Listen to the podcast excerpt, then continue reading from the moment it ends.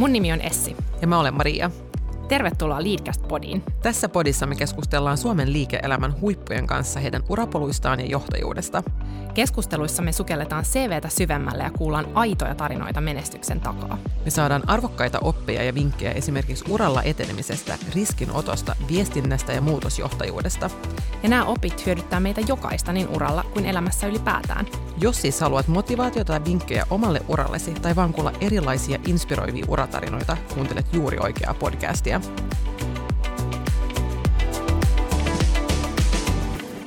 Tänään meillä on aivan erityinen vieras, nimittäin Suomen puolustusvoimien komentaja, kenraali Timo Kivinen. Timo on tehnyt vaikuttavan uran Suomen puolustusvoimissa.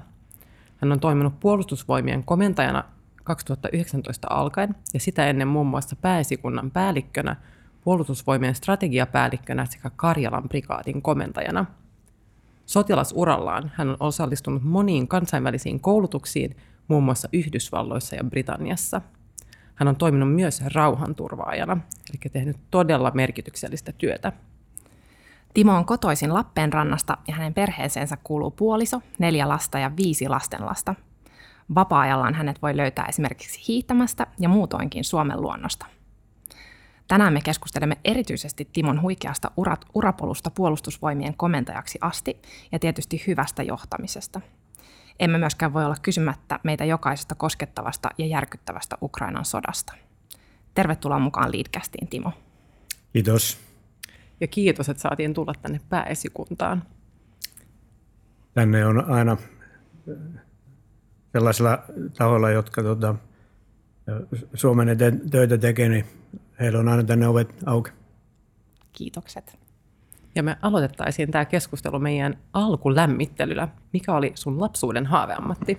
Kyllä se tämä sotilasammatti oli, että äiti on kertonut, että aika pienenä poikana totesi, että minusta tulee sotilas ja kotitalo siellä Lappeenrannassa niin on, on silloin se, on siellä varuskunta vieläkin, mutta silloin sen varuskunnan lähiharjoitusalueen tuntumassa ja päivittää sitä sotilastoimintaa siinä näkyy, niin se on varmasti vaikuttanut tähän.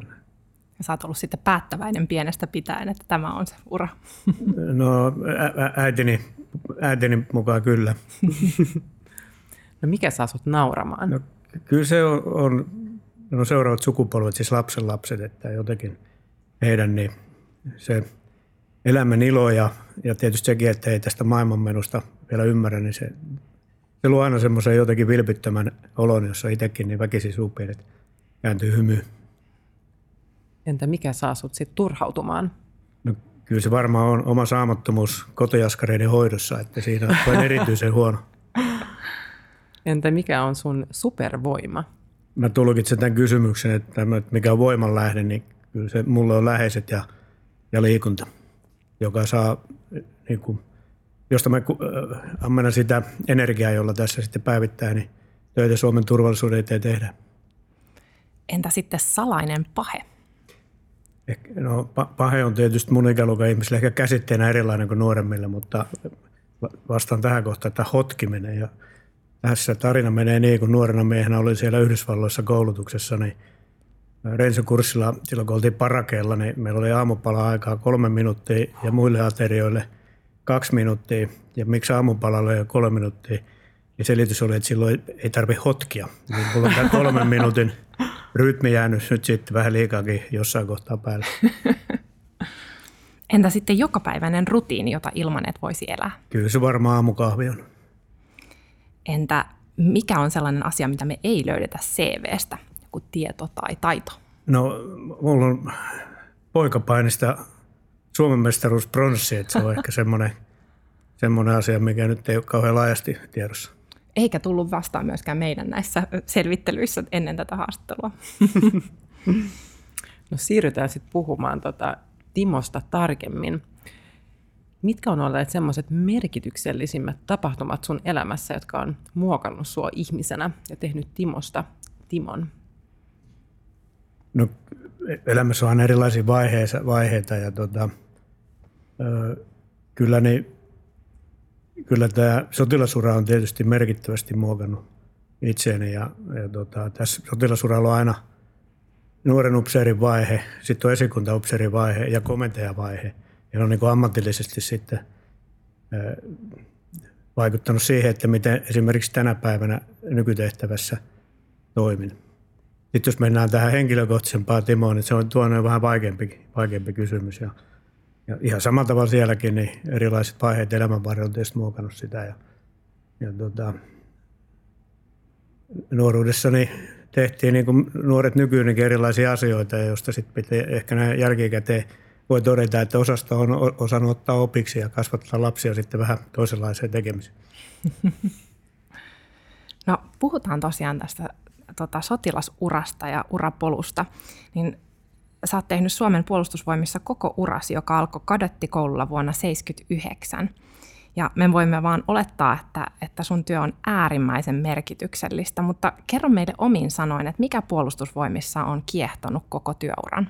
No kyllä se on näissä upseeriammatissa nämä monipuoliset tehtävät, että kadettikoulun jälkeen on toiminut varmaan noin 20, yli 20 siis erilaisissa tehtävässä puolustusvoimissa ja niillä on kaikilla todella ollut vaikutukset siihen, että miten tällä hetkellä ajattelee ja, ja toimin. Ja sitten, mikä on niin kuin erityisen kiehtovaa, ne on tietysti sitoutuneet, motivoituneet ja ammattitaitoiset niin palvelustoverit. Siinä on ne kaksi asiaa. No, sä oot tosiaan toiminut Suomen puolustusvoimien komentajana elokuusta 2019, niin jos sä mietit sun työn kuvaa, niin mikä työssäsi on parasta ja sitten mikä on haasteellisinta? No kyllä mä sanoisin, että parasta on se, että, että ne on osaavat alaiset. Että en mä koe olevani yksin missään tilanteessa haastavina aikoina niin kuin nyt. Toki aina viime kädessä ne päätökset, niin niiden kanssa johtaja on tietyllä tavalla aina yksi vähän vastaa päätöksistä. Sitten jos ajatellaan tätä niin kuin kehittämistä pitkäjänteisesti, niin kyllä se tämän puolustuskyvyn ylläpitämisen ja kehittämisen, että siinä on oikein tasapaino, ja minkälaisia suorituskykyjä puolustusvoimat tarvitsee nyt ja tulevaisuudessa, jotta me kyetään ennaltaehkäisee se, että Suomi joutuu sotilaalliseen kriisiin, niin se kokonaisuuden hallinta tässä yhä monimutkaisemmassa maailmassa niin on haasteellista. Kerro tarkemmin siitä kehitystyöstä, eli, eli miten puolustusvoimia kehitetään nyt vaikka 2020-luvulla? No, meillä on tietysti nämä pitkän aikavälin kehittämisen ihan omat prosessinsa, mutta en mene nyt niihin, että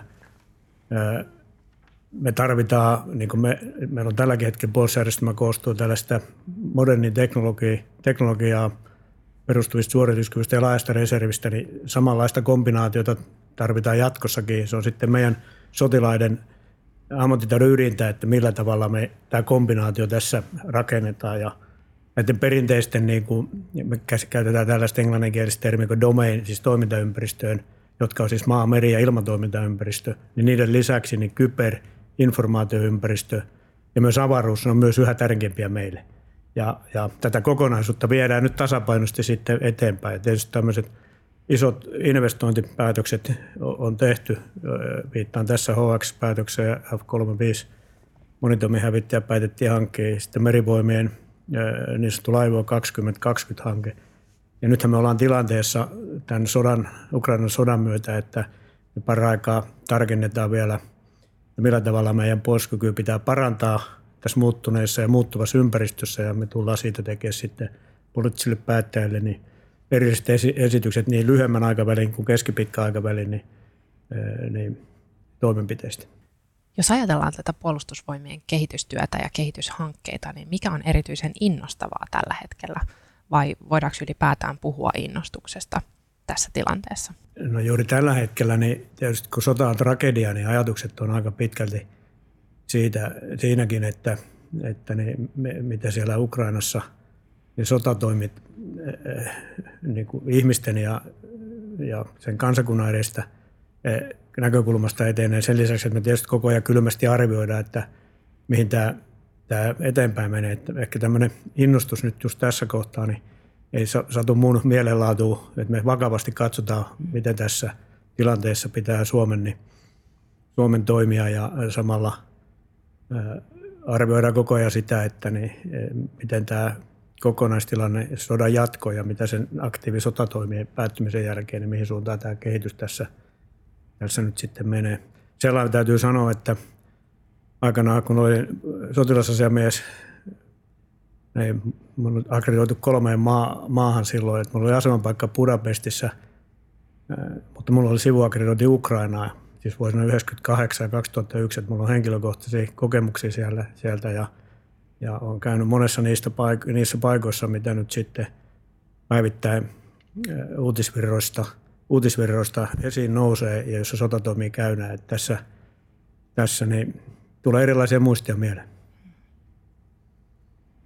Me mietittiin Essin kanssa ennen tätä keskustelua, että mitä, mitä me pystytään tästä sodasta edes kysymään, kun aihe on niin järkyttävä. Mutta tota, ehkä yksi sellainen asia, mistä voitaisiin aloittaa, että mitä sä toivoisit, toivoisit kaikkien ymmärtävän tästä sodasta ja tästä tilanteesta? No jos katsotaan näin niin kuin laajemmin sitä, ettei mennä ihan yksilön näkökulmaan, niin, niin sota on aina politiikan jatke ja, ja Venäjä on nyt päättänyt sodan keinoon pyrkiä muuttamaan Euroopan turvallisuusjärjestelyjä omien intressiensä mukaisesti. Sitten sekä toinen asia, mikä varmaan on hyvä kaikkien myös ymmärtää, kun katsotaan millä tavalla Ukraina kansakuntana siellä taistelee, että, että Eli kyllä se tärkeä puolustuslinja kulkee ihmisten korvien välissä ja, ja, ja se tapa tosiaan, miten Ukrainassa nyt tehdään, se kertoo, että sillä maanpuolustustahdolla on kyllä erittäin tärkeä merkitys näissä asioissa. Miten sä kuvailisit Suomen turvallisuusympäristöä tällä hetkellä? No mitään sellaista sotilaista toimintaa ei meidän lähiympäristössä ole, josta muodostus välitöntä uhkaa Suomelle. Ja Venäjä on merkittävissä määrin vienyt joukkoja tästä lähialueelta sinne Ukrainan suunnalle ja heidän asevoimat on noin kokonaisuudessakin niin, niin merkittävin määrin sidottu sinne Ukrainan sotatoimiin, niin kaikki silloin ymmärretään, että mitään välitöntä sotilaallista uhkaa Mutta se, että miten tämä jatkokehitys tässä sitten menee, niin, niin sen, sen ennakointi on vaikeaa, no, kun katsotaan laajemminkin sitä Euroopan näkökulmasta. Suomen turvallisuudesta käydään toki paljon keskustelua, julkista keskustelua tällä hetkellä – mistä ei tällä hetkellä käydä tarpeeksi keskustelua ja, ja, ja kuuluisi ehkä keskustella enemmän?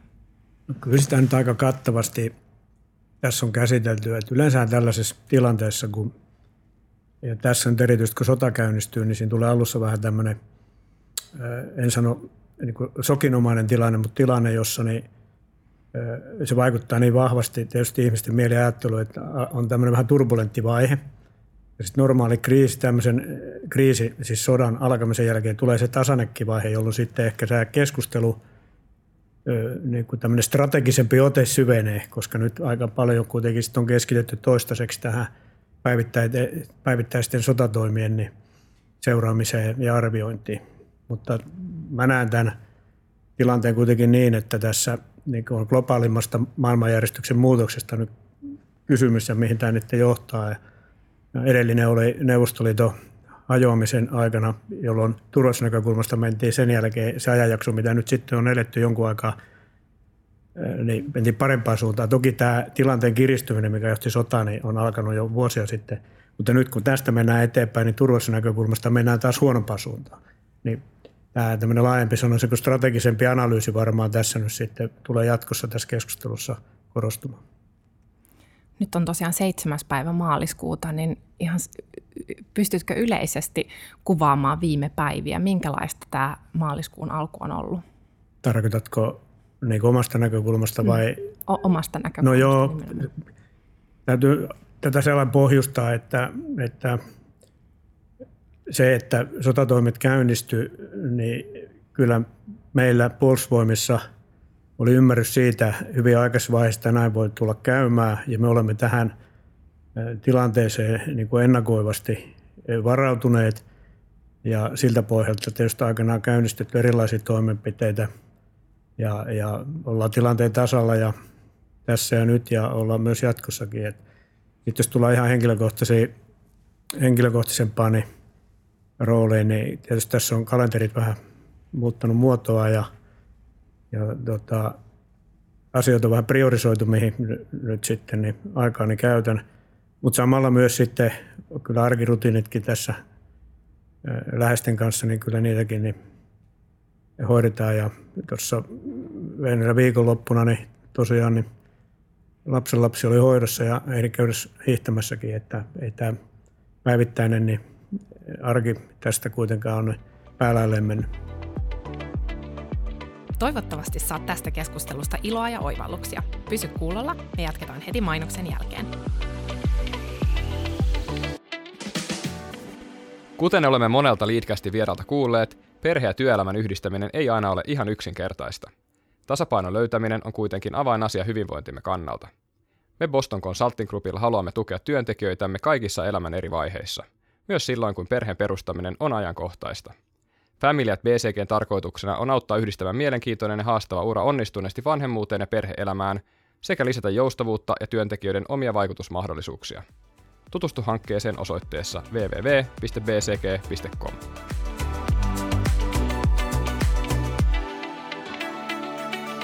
Jos me siirrytään sitten puhumaan johtamisesta. Me tosiaan tässä podissa ollaan keskusteltu lukuisten yritysjohtajien kanssa hyvästä johtamisesta ja, ja nyt on erityisen mielenkiintoista kuulla, että mitä se on Suomen puolustusvoimissa ja minkälaisia eroja liike-elämän ja puolustusvoimien välillä on, jos on mitään. Niin jos aloitetaan siitä, että mitä on hyvä johtaminen sun näkemyksen mukaan? No, tämä se universaali leadershipin, jos ihmisten johtamista nyt aloitetaan, niin leadershipin määritellä olla suurin piirtein seuraava, että, että siinä on kysymys siitä, että saat ihmiset innostuneesti toimimaan haluamaasi suuntaan. Sitten jos mennään tälle manageraus eli asioiden johtamispuolelle, niin, niin siellä tietysti puolustusvoimissa niin meillä on oma tapa, millä tavalla me, me sotilasorganisaationa ja kriisiorganisaationa niitä asioita eteenpäin viedään siis valmistelun, päätöksenteon ja toimeenpanon osalta. Jos mä aloitan tästä leadershipistä, niin, niin nykymaailmassa myös meillä niin kyllä ihmisten niin kuin yksilöllisempi kohtaaminen on yhä tärkeämpää. Se johtuu tämän yhteiskunnan yleistä kehityksestä. Mutta samalla me kyllä kasvatetaan sitten niin varusmiehiä – tietysti omakin väkeä tämmöiseen yhteisöllisyyteen, koska kriisissä se, että joukko on yhteen nivottu ja kykenee, toimimaan yhdessä ja se on hyvä henkinen, niin se on erittäin tärkeää. Ja näin normaalioloissa, niin puolustusvoimissa tietysti, niin se kulttuuri, miten me toimitaan, niin se on se pohja, millä me toimitaan kriisissä ja sodassakin. Ja se on ehkä se sotilasjohtamisen erityispiirre, erityisesti mikä poikkeaa sitten niin niin siviiliyrityksestä. Ehkä nyt sitten tässä sota, sodan aiheuttamassa myllerryksessä tuolla liike-elämässäkin, niin sielläkin varmaan tulee tämä kriisi johtaminen, jos sitä termiä heijausta voi käyttää, niin sillä tavalla esiin, että kun tästä sitten jossain vaiheessa varmaan sotakin päättyy, niin meilläkin sitten tulee kokemusta siitä, että millä tavalla organisaatiota voi kriisiin etukäteen valmentaa. Sitten tämä managerauspuoli, niin, niin kun meillä on tehtävä, niin me aina tietysti ennen sitä tehtävä toteuttamistapaa, kun valmistellaan, niin siihen sisältyy tämmöinen 360 asteinen analyysi, jossa kaikkien eri toimijoiden, ketkä siinä on mukana, pitää niin oikeasti tuoda se oma näkökulmansa esiin aidosti, ei niin, että odottaa, että asettaa sanansa niin, mitä odottaa, että esimies haluaa kuulla. Ei niin, vaan tuoda aidosti esiin kaikki ne oman analyysin tulokset. Ja siitä sitten pohjalta, kun taas päätös tehdään, niin sen jälkeen me kyllä edellytään, että kaikki sitoutuu sen päätöksen toimeenpanoon. Näin niin kuin hyvin riviasti kuvaten, että jos päätetään, että koukataan vasemmalta puolelta mäkeä, eikä oikealta puolelta mäkeä, kun jotkut oli sitä mieltä, niin sen jälkeen kun on päätetty, niin kaikki tekee kaiken sen eteen, että koukataan vasemmalta puolelta mäkeä. Ymmärrätte, että se on niin kuin ainut tapa sotapäin kaltaisen organisaation – kriisitilanteessa ja viime kädessä taistelussa niin onnistuu. Että puhataan, yhteen, puhalletaan yhteiseen hiileen sitten, kun ollaan toimeenpanossa. No sitten kun tilanne muuttuu vähän, tehdään taas nopeasti vähän analyysiä, taas pitää tuoda eri näkökulmat esiin, mutta taas tehdään päätös ja sitten kaikki puhaltaa siihen suuntaan, mihin päätös tehdään. Ja uskoisin, että tämä on aika tuttu myös kyllä liike-elämässäkin, siellä toimitaan, toimitaan samalla tavalla. Jos katsotaan aikaulottuvuudessa, niin kyllä niin tietysti niin semmoinen tietynlainen eh, hierarkinen johtaminen on puolustusvoimissakin totta kai yhteiskunnan kehityksen myötä niin vähentynyt ja, ja ennen nuoremmat, ehkä, ehkä varttuneempi, niin vähän aristeli, niin yhteiskunta on muuttunut ja meillä on hyvin luontevaa kommunikointi niin, niin varusmiesten reserviläisten kuin sitten nuorempien upseerin tai puolustusvoiman henkilökunnan kanssa, että kyllä se semmoista avointa on ja, ja näin se pitää ollakin. Kerro vielä tarkemmin siitä, että miten johtaminen on muuttunut puolustusvoimissa, jos katsotaan vaikka viimeistä kymmentä No vuotta. kyllä se, kyllä se no kymmenen vuotta ehkä pitempikin aika, niin kyllä mm. se on tämä tämmöinen, että puolella, että ihmisiä kohdataan enemmän aina yksilöllisemmin ja, ja sitten niin tämä toimintojen ja päätösten valmisteluun liittyvä kommunikointi, keskustelukulttuuri, ne se on paljon avoimempaa ja, ja tämmöistä syvällisempää kuin ehkä silloin aikaisempina aikoina. Osaatko sanoa, jos mietitään johtajan tärkeimpiä ominaisuuksia, niin mitkä on sun mielestä ne, ne tärkeimmät ja miten sä oot mahdollisesti itse kehittänyt näitä uran aikana? No ehkä mä en tästä liirasin puolesta puhu sen enempää, koska siinä on varmaan jokaisella oma polkunsa. Että se on, että elämä niin opettaa sitten toisaalta, niin pitää olla tietysti niin persoonallisuuden kautta ja luonteen kautta niin olla ne perusedellytykset, että pärjää johtajana, mutta sellainen on sanottu, että kukaan ei ole ikinä valmis johtajana, että kyllä siihen pitää aina niin kuin viikoittain katsoa peiliin, että oliko tältä viikolta jotain parannettavaa ja sitten katsoa, että miten, miten niitä asioita, jos sellaista toteen, niin miten sitten seuraavassa vaiheessa niitä omalta kohdalta eteenpäin, eteenpäin vie. Mutta sitten kun mennään tähän asiapuolelle manageraukseen, niin, niin kyllä se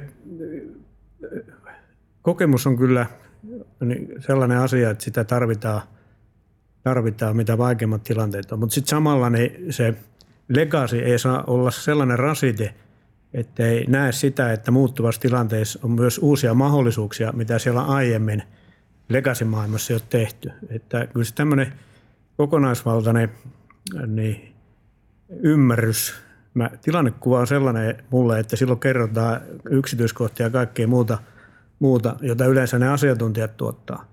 Mutta sitten semmoinen holistinen tilanneymmärrys, niin sitä yleensä asiantuntijat ei muodosta, vaan se pitää tehdä johtajia, koska sen pohjalta heidän pitää sitten ne päätökset tehdä. Oli aika lavea vastaus kysymykseen. Mutta jos puhutaan vielä niistä päätöksistä, niin, niin sitten kun, kun sä puhuit aikaisemmin just tuosta yhteen hiileen puhaltamista ja siitä, että kaikkien on sitten seistävä niiden päätösten takana, niin onko sulla jotain keinoja sitten, että miten saada mukaan myös tällaiset henkilöt, jotka on ollut ehkä eri mieltä ja yrittänyt argumentoida, että mennäänkin sieltä vasemman kautta? No, kyllä se on siinä vaiheessa, kun tehdään tätä, me puhutaan englanninkielinen termi suomeksi ehkä hyvä löydä mission analysis, just se vaihe, kun pohditaan, että mitä, mitä tämä toteutetaan, niin siinähän on tärkeää, että osallistetaan kaikki siihen valmisteluun ja keskusteluun. Ja sitten pitää pystyä kommunikoimaan tietyllä tavalla, ei se elittelee, mutta perusteet, miksi tähän päädyttiin siihen päätökseen, että kaikki ymmärretään nyt, että tämä on se. Ja mehän mennään sitten niin kuin tässä sotilasjohtamisessa managerauspuolella aina, niin kun alaisille annetaan tehtäviä, niin heille kerrotaan se ylemmän johtoportaan tehtävä ja ylemmän johtoportaan toiminta-ajatus. Ja sitten siellä alaiselle annetaan tehtävä.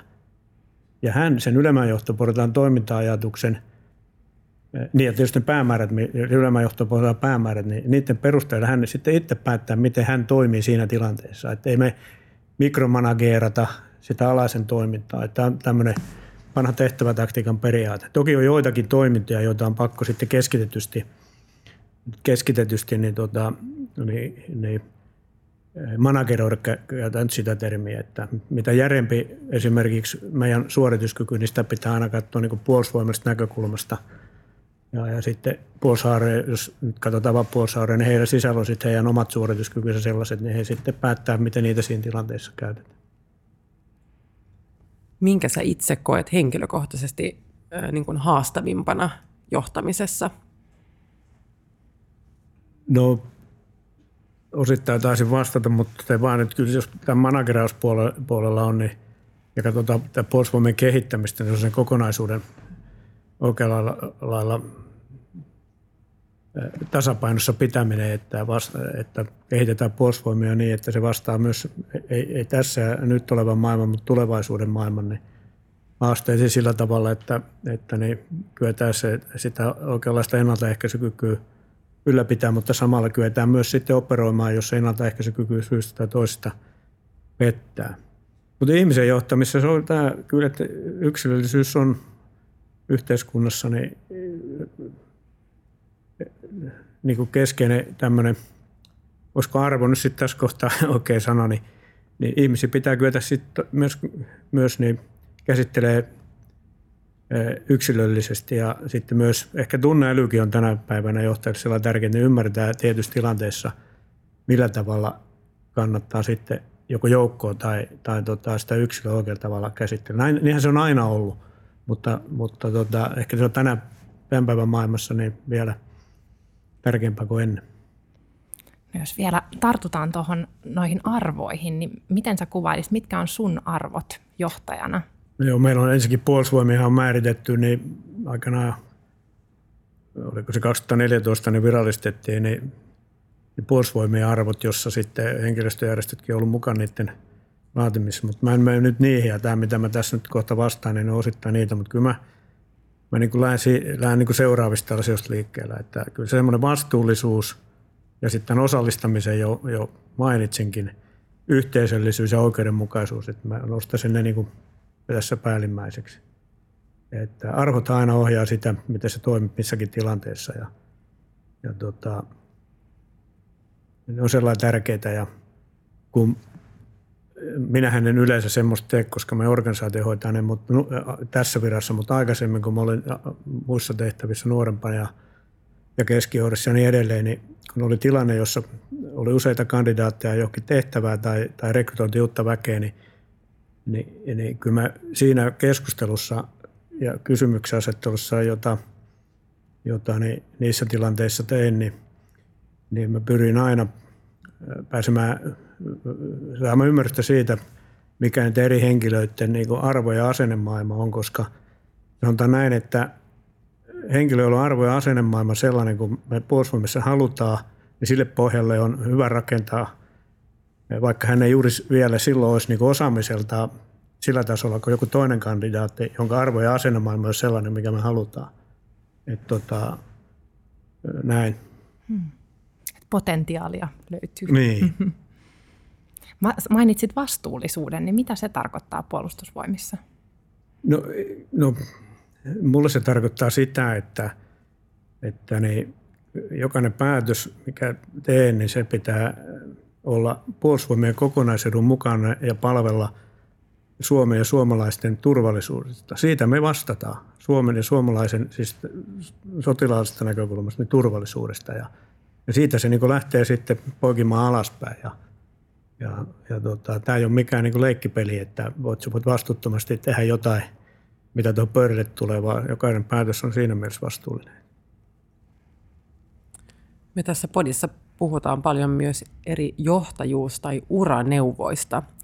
Niin olisiko sulla jotain semmoista johtajuusneuvoa, joka on niin hyvä, että sä haluaisit jakaa sen meidän kanssa tänään?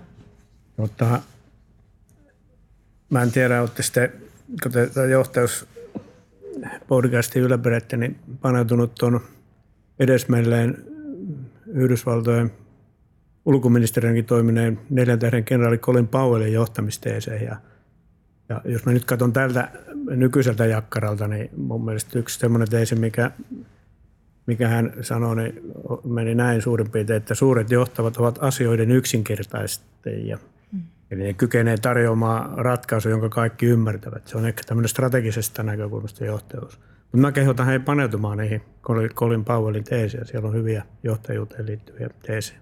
Mainiota, näin teemme. Ehdottomasti. Sitten vielä loppuun pari kysymystä. Mistä sä oot erityisen kiitollinen juuri nyt tässä Euroopan ja maailman tilanteessa? On erityisen kiitollinen Suomen 1990-luvun poliittisille ja sotilas, poliittisille päättäjille ja sotilasjohdolle siitä, että he eivät silloin kylmän sodan päättymisen jälkeen lähteneet sille tielle, mihin moni muu Euroopan maa lähti, eli alasajamaa kansallista aluepuolustusta ja keskittymään kriisihallintatehtäviin. Jos se silloin olisi lähdetty toiselle tie, tielle, niin meillä olisi nyt todella ikävä olo. Siitä on, on hyvä olla kyllä kiitollinen. Ja sitten viimeisenä kysymyksenä, minkä neuvon sä antaisit nuoremmalle itsellesi, jossa vaikka voisit keskustella 18-vuotiaan Timon kanssa? Ehkä mä sanoisin näin, jos 18-vuotiaan Timolle, ja tämä nyt liittyy taas tähän sotilasammattiin, että elämän varusmiespalvelukseen kotipaikkakunnalliseen, eläkä mä ensimmäiseen palveluspaikkaan kadettikoulun jälkeen kotipaikkakunnalliseen. Että olisi hyvä jo nuorista alkaen, kun vakavasti puhuu, niin, niin mahdollisimman laaja kokemus ja ymmärrys saada Suomesta noin kokonaisuutena, eikä, eikä tota, olla siellä kotijuurillaan. Toki siellä sitten loputtomia tietysti ollut, mutta näin henkilökohtaisesti niin antaisin sen neuvon itselleni, jos, jos sitä voisi vielä muuttaa. Tuhannet kiitokset Timo ja tuhannet kiitokset Suomen puolustusvoimat. Kiitos teille. Kiitos paljon.